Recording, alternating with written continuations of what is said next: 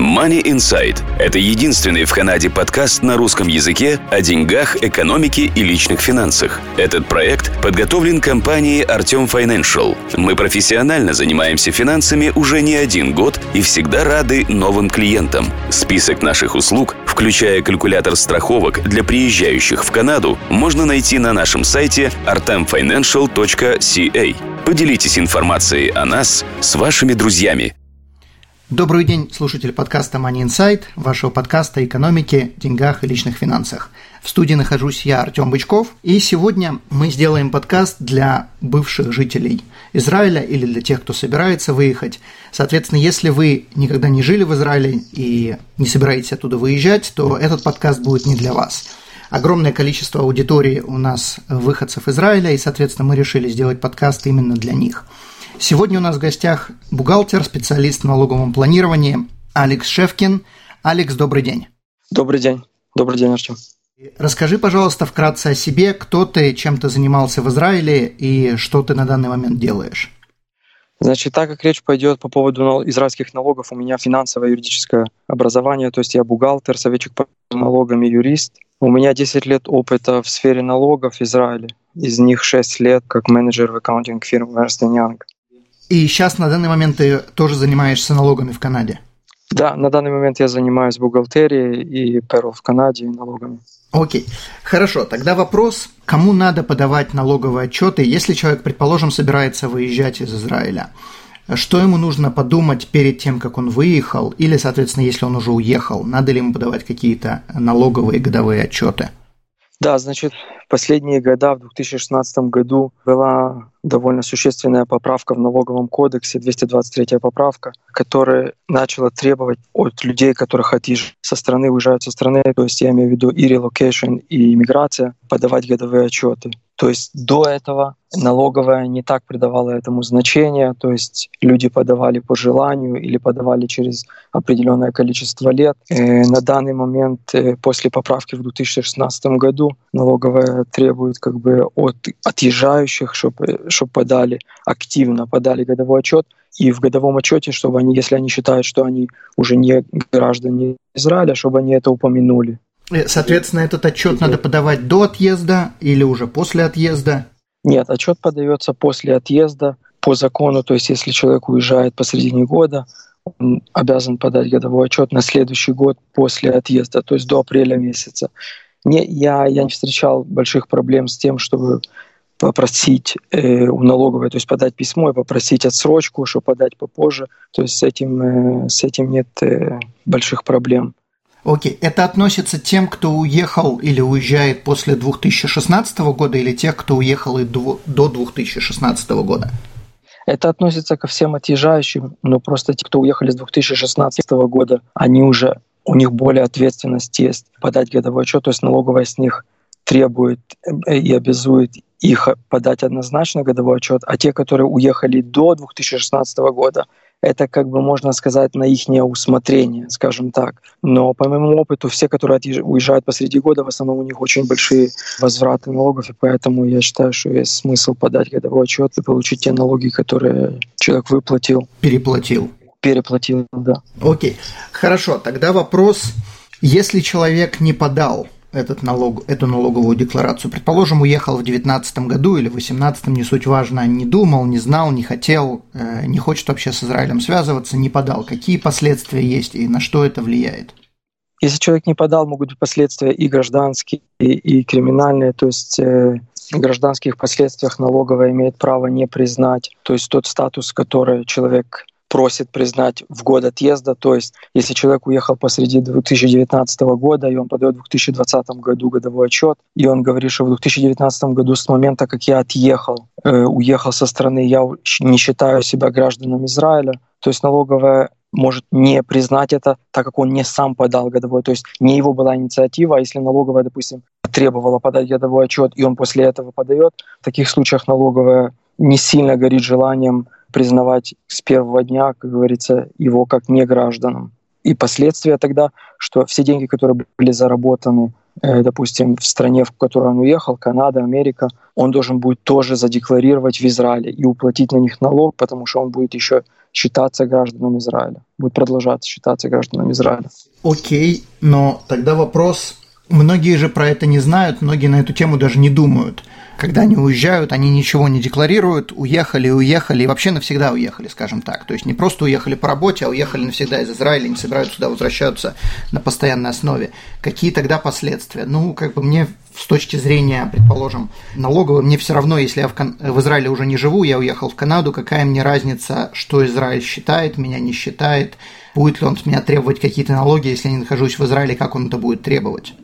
Значит, процесс идет такой. Если ты уезжаешь и не, под, не декларируешь после 2016, то есть если израильская налоговая обратила внимание на то, что ты уехал и не подал годовой отчет, они высылают письмо на тот адрес, который фигурирует в Министерстве внутренних дел, Мисрада ПНИМ, и они требуют э, человека подать за определенные года годовые отчеты. И у человека есть определенный дедлайн, который он должен это сделать. То есть если он это не делает, начинаются штрафы. А потом штрафы накладываются, как говорится, на, на счет, если есть в Израиле счет, вот эти штрафы на, на израильский счет, или человек, когда, допустим, приехал в Израиль, и у него есть задолженность, его могут встретить э, в аэропорту тоже. Интересно. То есть, получается, даже если человек уехал на постоянной основе, он все равно, и даже если, предположим, ему должны деньги, э, если бы он подал эту налоговую отчетность, то все равно, получается, на него могут наложить штрафы, и при въезде, предположим, при въезде в, в Израиль да, после 2016 года в связи с этой поправкой с новой, да, то есть налоговая имеет право потребовать у любого граждана подать годовой отчет. И если он это не делает, есть на это последствия. Интересно. При этом, даже если человек не живет в Израиле э, и вообще навсегда уехал и собирается только, предположим, приезжать там к родственникам или к знакомых навестить, ну, еще раз же, если человек не живет в Израиле, налоговая не требует за все года, которые он не жил в Израиле. Ну, за последний. Они могут потребовать за первый... За, да, за последний, да, там, могут потребовать за, за год-два после отъезда, чтобы понять вообще, что происходит с человеком, какие у него доходы и что и где, где все находится. То есть таким образом они подачи годового отчета они понимают, то есть э, семья, э, доходы, интересы, все остальное, они это понимают, то есть э, основываясь на информации, которую они получают с годового отчета. Окей. Okay. То есть, по большому счету, налоговый отчет нужен с двух точек зрения. С первой, чтобы доказать налоговой, что человек уже не живет в Израиле, и к Израилю он, по идее, не должен иметь никакого отношения в плане налогов. И второе, просто указать, какой у него был доход. Если он переплатил налогов, попросить возврат. Если не доплатил, то доплатить. Да, то есть есть, есть определенные параметры, которые при подаче годового отчета э, налоговая проверяет эти параметры. И Допустим, один из технических параметров, которых они проверяют, это количество дней, которых человек не находился в стране, то есть в год отъезда. К примеру, есть несколько параметров. То есть если человек уезжает из Израиля, находясь в год отъезда 183 дня и больше, то есть технически он уже попадает в... Неналоговый резидент. Не-не, он попадает как налоговый резидент по техническому. Второй вариант, если человек отъезжает, и он меньше, чем 183 дня в стране, но в год отъезда он прожил 30 дней в Израиле, и в два года предыдущих в общей сложности больше, чем 425 дней, он тоже попадает по технической проверке. Но техническая проверка — это не все. То есть после технической проверки еще есть более серьезное предпочтение налоговое дает э, экзамену, который они называют это «Центр жизни», Мифхан Мерказа Хаим, то есть они проверяют на самом деле, где находится семья, где находятся дети, где находятся интересы этого человека. То есть если человек уехал с семьей, с детьми и полностью продал имущество в Израиле и забрал свои пенсионные и все, для налоговой это достаточно, чтобы, чтобы понять, что человек, у него серьезное намерение, он уже не гражданин Израиля для того, чтобы, как говорится, требовать с него подавать годовой отчет и включать в этот годовой отчет доходы, которые он заработал за границей, то есть, к примеру, в Канаде, то есть не включая это. Но если человек, допустим, уехал, и семья осталась в Израиле, а он уехал как бы только на заработки, на год, на два, и возвращается, то есть у налоговой есть полное право потребовать все доходы, которые он, у него были, он заработал за границей, задекларировать в Израиле в налоговом э, годовом отчете. Даже если человек э, я извиняюсь, я перебью на секундочку, даже если человек зарабатывает деньги в другой стране и платит налоги в другой стране, но если у него есть какие-то связи, предположим, там семья осталась в Израиле, он все равно должен декларировать и, может быть, должен платить налоги в Израиле за этот период времени. Да, то есть налоговая с этим делом они очень... Есть, да, решение судов, которых разрешают не платить налог, но это в очень-очень редких случаях, когда семья не присоединяется к человеку, который уезжает. Вот, в, основ, в основном во всех случаях, ну, большой, в большом количестве случаев налоговая, да, требует э, налог с граждан, если семья остается и остаются еще какие-то то есть э, недвижимость и все остальное остается в Израиле, он едет на несколько лет и потом возвращается, как, допустим, relocation. Угу. А вот. то, что человек заплатил налог в другой стране, это как-то учитывается? Э, ну, допустим, если мы возьмем Канаду в расчет, так э, да, допустим, есть конвенция между между Израилем и Канадой, и в таком случае, то есть человек даже если он включает доход, который он заработал в Канаде, он только доплачивает налог, который он э, должен доплатить в Израиле. К примеру, если человек, грубо говоря, уплатил в Канаде 30% за, за доход, а в Израиле он должен за тот же доход доплатить 10%, это я так грубо, чтобы, чтобы понять, э, даю пример. То есть он должен будет в Израиле доплатить 10%. Но здесь надо взять во внимание очень-очень важную, э, очень важный пункт, и это битуах леуми. У битуах леуми нету конвенции с Израилем, то есть между, э, между Канадой и Израилем, к примеру. Uh-huh. И в таком случае человек, который зарабатывает в Канаде и потом декларирует этот доход в Израиле, он обязан будет уплатить 12% битохлюми за весь доход, который он заработал в, в Канаде. Угу. Это очень важно. А как вообще считается доход? Э, мы же, если мы, предположим, говорим о Канаде, мы зарабатываем в канадских долларах. Когда мы переводим это на шекели, э, как это считается? Курс э, ежедневный, курс раз в год? По какому курсу это должно все учитываться? Нет, курс считается на конец года, на 31 декабря берется курс. Угу, окей, хорошо. А что будет, если, предположим, в Израиле человек должен был заплатить меньше налогов, чем заплатил в Канаде? Тогда Израиль возвращает ему часть налогов в соответствии с этой конвенцией? Нет. Нет. Если он уплатил меньше налогов, это налоги, которые пошли не в израильскую казну, поэтому Израиль ничего не возвращает. Понятно. То есть берут по максимуму. То есть неважно, где зарабатываешь, если между двумя странами где-то есть больший налог, то, соответственно, платят все равно по наибольшему налогу. Понятно. Хорошо. Тогда вопрос, какие последствия будут, если человек, мы уже частично обсудили, какие последствия будут, если человек уехал на ПМЖ и вообще ничего не декларировал. То есть, предположим, человеку прислали на старый адрес – а, бумажку, в которой написано «Мы от вас хотим налоговую декларацию». Человек уехал, и этот адрес уже у него не действителен, он там уже не живет. Будет ли как-то его Израиль искать, будут ли какие-то санкции применять, если Израиль узнает, что он уехал в Канаду? Как это будет работать?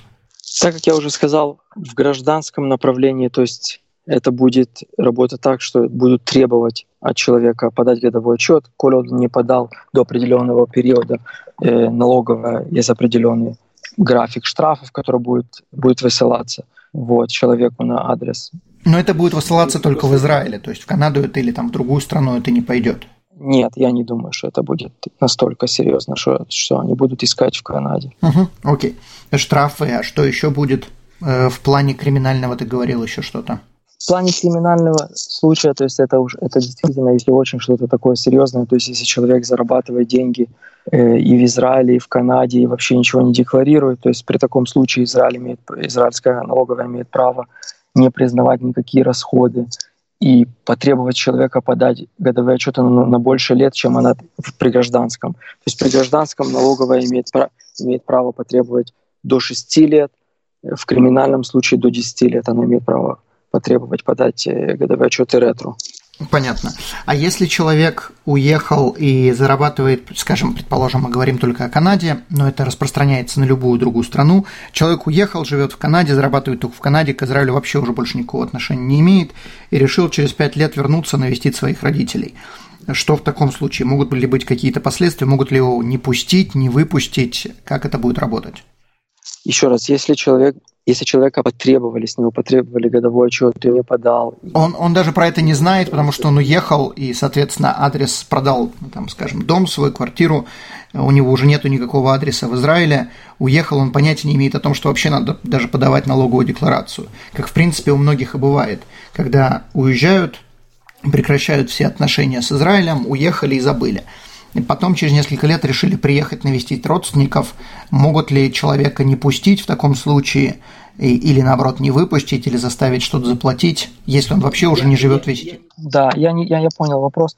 Я не думаю, что его не пустят, но потребовать подать годовой отчет и задекларировать, конечно, могут. И то есть запись в аэропорту есть, то есть налоговая подключена к аэропорту, и они знают, когда человек приезжает, когда человек отъезжает, то есть они могут это отследить, то есть они могут потребовать в аэропорту, то есть при приземлении человека, то есть чтобы ему дали знать об этом, то есть что у него есть вот такое вот требование, он должен подать годовые отчеты. И, конечно, могут налогов, налоговые имеют право его задержать в стране до, до того, пока он не, не исполнит требования. Понятно. Окей, хорошо. После того, как человек уехал, какие есть сроки на подачу этих деклараций? И сколько вообще там, по большому счету, должна быть декларация? Одна или какие-то несколько разных приложений? То есть срок такой идет. То есть если человек уезжает посередине года, допустим, в 2019 году, по закону он должен подать до конца апреля 2020 года он должен подать годовой отчет за 2019 год. Если человек не успевает, я считаю, что это не проблема, то есть можно написать письмо и попросить отсрочку несколько месяцев, полгода, не должна с этим быть никакая проблема. Годовой отчет в основном себя включает 1301 форму, включает к ней документы все, которые прилагаются, как 106 э, бланки, пенсионные все фонды, то есть если человек забрал с пенсионных денег, э, все, что связано с ПИЦУИМ, все подсчеты, конечно, к этому. Плюс с 2017 года ввели требование прикреплять форму 1348 форму, в которой человек указывает все интересы, которые у него есть, то есть э, основываясь на отъезде. То есть он в этой форме указывает, где его дети находятся, где семья, то есть все вот, весь вот этот вот центр жизни, который я о нем уже говорил, они перечислили его в этом бланке, и человек должен упомянуть, где его центр жизни, и прикрепить это годовому отчету. И к этому всему еще идет сопроводительное письмо, то есть cover letter, которое объясняет, что вот я уехал в таком-то, таком-то году с семьей, я не имею намерения в ближайшее время возвращаться, поэтому я считаю, что я не должен, допустим, к примеру, платить налоги в Израиле за свои доходы в Канаде. Вот в таком вот, как говорится, формате это все подается и ждется рассмотр налоговый. Окей. Okay. Когда человек, ты сказал, что эту форму надо заполнять после того, как человек уехал. Есть ли какие-то документы, какие-то формы, о которых человек должен подумать до отъезда? Потому что если человек уехал, ему надо что-то получать там из разных контор, из того же самого, предположим, или Битуах Люми, или своего работодателя, надо ли что-то заранее сделать, чтобы не оказаться, например, в Канаде, а потом думать, а как же эти формы получить от работодателя? Да, я, я очень э, советую людям перед, перед отъездом собрать 106 формы, все пенсионные формы, все, что связано с ПИЦУИМом, 161 форма. Все эти формы предварительно собрать, чтобы они все были готовы, и тогда при подаче годового отчета не, не будет проблем, то есть их, э, как говорится, передать для того, чтобы сделать полностью перерасчет и понять вообще всю картину. Окей, okay. хорошо. Э, что такое налоговая конвенция и Сейчас мы говорили по поводу Канады, но я подозреваю, что когда человек уезжает за границу, речь будет идти не только о Канаде, это может быть любая абсолютно страна. Э, что Америка, что Англия, что Россия, что еще что-либо. Э, какие есть вообще налоговые конвенции, что это такое? Ну, я вот, к примеру, как, как я уже говорил, допустим, между Израилем, Канадой и Америкой, допустим, есть налоговая конвенция, она требует доплатить разницу налога в Израиле, то есть если, к примеру, было не, не уплачено тот процент налога, который требуется в Израиле, как я уже говорил, человек только доплачивает в Израиле этот процент. К примеру, в Канаде уплатил 30-35% налог, за, за тот же доход в Израиле он должен был бы уплатить 40%, так он в Израиле доплатил. Конвенция говорит, чтобы не было, как говорится, повторного налога за тот же доход, то есть она требует только доплатить разницу. Угу. И это относится к многим другим странам.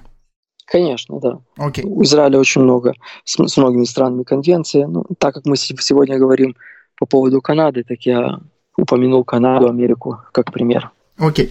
А что будет, если, предположим, человек уехал, то ты говорил, человек уехал в середине года, и никакие налоги он от Канады не должен, точнее, никакие, никаких доходов от Канады у него не было, потому что он уехал в середине года, он подает налоговую декларацию, скажем, в середине 2019 года уехал, до апреля 2020 года подает налоговую декларацию, что человек может получить назад от Израиля и как вообще это работает? Может ли он также это получить на канадский счет?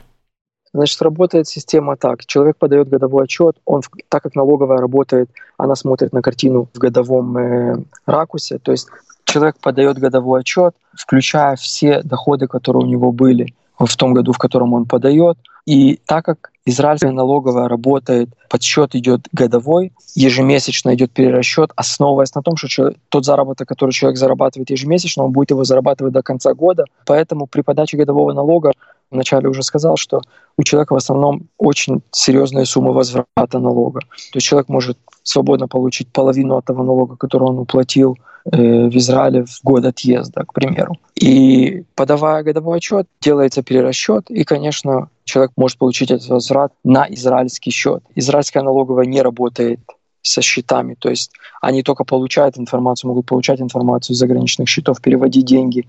Система не работает израильская в таком формате, то есть они только переводят деньги на израильский счет. Окей, okay, то есть я подозреваю, что человеку имеет смысл также подумать, чтобы было какое-то доверенное лицо, которое может эти деньги потом перевести в Канаду, если человек не собирается ехать обратно в Израиль.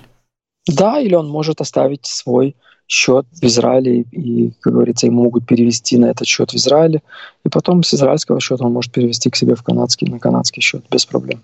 Окей. Okay. Вопрос также если ты знаешь ответ на этот вопрос, э, что будет с пенсионерами? Предположим, кто-то решил забрать э, маму, папу, бабушку, дедушку, неважно, из Израиля. В Израиле они получали какую-то пенсию. Надо ли этим пенсионерам подавать налоговые декларации? Также, как это будет работать в плане пенсии? Прекращают им платить пенсию? Могут ли продолжать? Ну, я скажу так. В плане пенсии, что происходит в Битохлюме, то есть там есть очень много тонкостей, но я так в общую, общую картину опишу человек, чтобы, получ, чтобы получать пенсию в Канаде, он, во-первых, должен начать получать ее в Израиле. Это раз. Два, при отъезде есть договор с Израилем, называется «Эскем едидут» только с Америкой. С Канадой нету такого «Эскем едидут». И этот «Эскем едидут» говорит о том, что если человек начал получать израильскую пенсию битохлюми в Израиле, при отъезде в Америку он каждый год должен подавать бумагу, то есть пойти в консульство, подать бумагу, что он жив-здоров, и таким образом продолжают платить на его израильский счет, продолжают платить ему пенсию с битохлюми. С Канадой нету такого, с кем идут, и поэтому навряд ли человек, уезжая с Израиля, сможет продолжить после трех месяцев получать пенсию в Канаду. То есть так же само, как и детские деньги, то есть после отъезда с Израиля, если дети находятся, к примеру, три месяца в стране, перестают платить детские, так же самое и пенсионные деньги, если отъезд в Канаду. Угу, понятно. А надо ли заполнять вот эту вот налоговую декларацию, если человек уехал сюда, но он получал, предположим, пенсию э, в Израиле и уже там не работал? Надо ли делать какие-то налоговые декларации? Нет, налоговая на данный момент в нынешней поправке нет требований э, декларировать годовые отчеты пенсионерам. То есть если у них доход Э, нету никаких доходов, которых с них надо снимать годовой отчет, и они не оплачивают вовремя годовой отчет, так только при таких случаях. А если у человека нету никаких доходов, которых это обязует, то есть не, нету такого требования, чтобы, чтобы он подал годовой отчет. Окей, okay, понятно. Окей, э, тема довольно-таки интересная. Я хочу заметить, что хотя мы и говорили в большинстве случаев о Канаде, годовые отчеты распространяются на всех, неважно, куда человек уезжает в какую бы страну не уезжал, все равно э, требования остаются одинаковые. Алекс, большое спасибо за информацию. Как ты можешь э, людям в данном вопросе помочь? Спасибо, Артем. Как можно с тобой связаться и... Да. Да, с удовольствием можно ко мне обратиться по имейлу. Это Алекс Шевкин.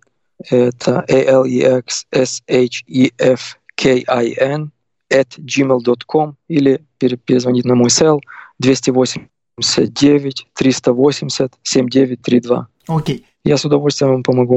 Окей, хорошо. Сколько приблизительно стоит заполнить такой налоговый отчет, отчет и могут ли люди вне Канады, то есть которые находятся, уехали, не знаю, в Америку, в Россию, куда угодно, в другую страну, могут ли они к тебе обращаться, чтобы ты заполнил подобные налоговые отчеты? Да, свободно. Люди, которые уехали за границу с Израиля, конечно, я могу им помочь с этим. В плане оплаты в основном я работаю на проценты, то есть процент от возврата – и поэтому это очень удобно для людей, поэтому я не вижу, что с этим никаких проблем. То есть человеку не приносит большой, как говорится, финансовый по поводу оплаты. То есть если человек, предположим, никакой возврат не получил, то и, получается, ничего платить не должен? Да, да, именно так. Окей, большое спасибо. На этом мы будем заканчивать наш подкаст. Думаю, что вам было, по крайней мере, я получил много полезной информации. О некоторых вещах я даже просто не догадывался, что такое есть. Э, я уехал довольно-таки давно из Израиля, поэтому, когда я уезжал, о подобных вещах вопросы не вставали. Э, Алекс, большое спасибо. Э, спасибо вам, слушатели спасибо, подкаста Money Insight, и до новых встреч. Успехов в деньгах. До свидания. Данный подкаст сделан лишь для вашей информации. Компании, инвестиции, страховые продукты и другие материалы, упомянутые в подкасте, упомянуты лишь для ознакомления и не являются рекомендацией к действию. Так как мы не знаем вашей конкретной ситуации, то мы не можем нести ответственность за ваши действия после прослушивания подкаста. Пожалуйста, обращайтесь к специалистам, если вы не уверены, как поступить. Спасибо, что слушаете нас и не забывайте задавать вопросы.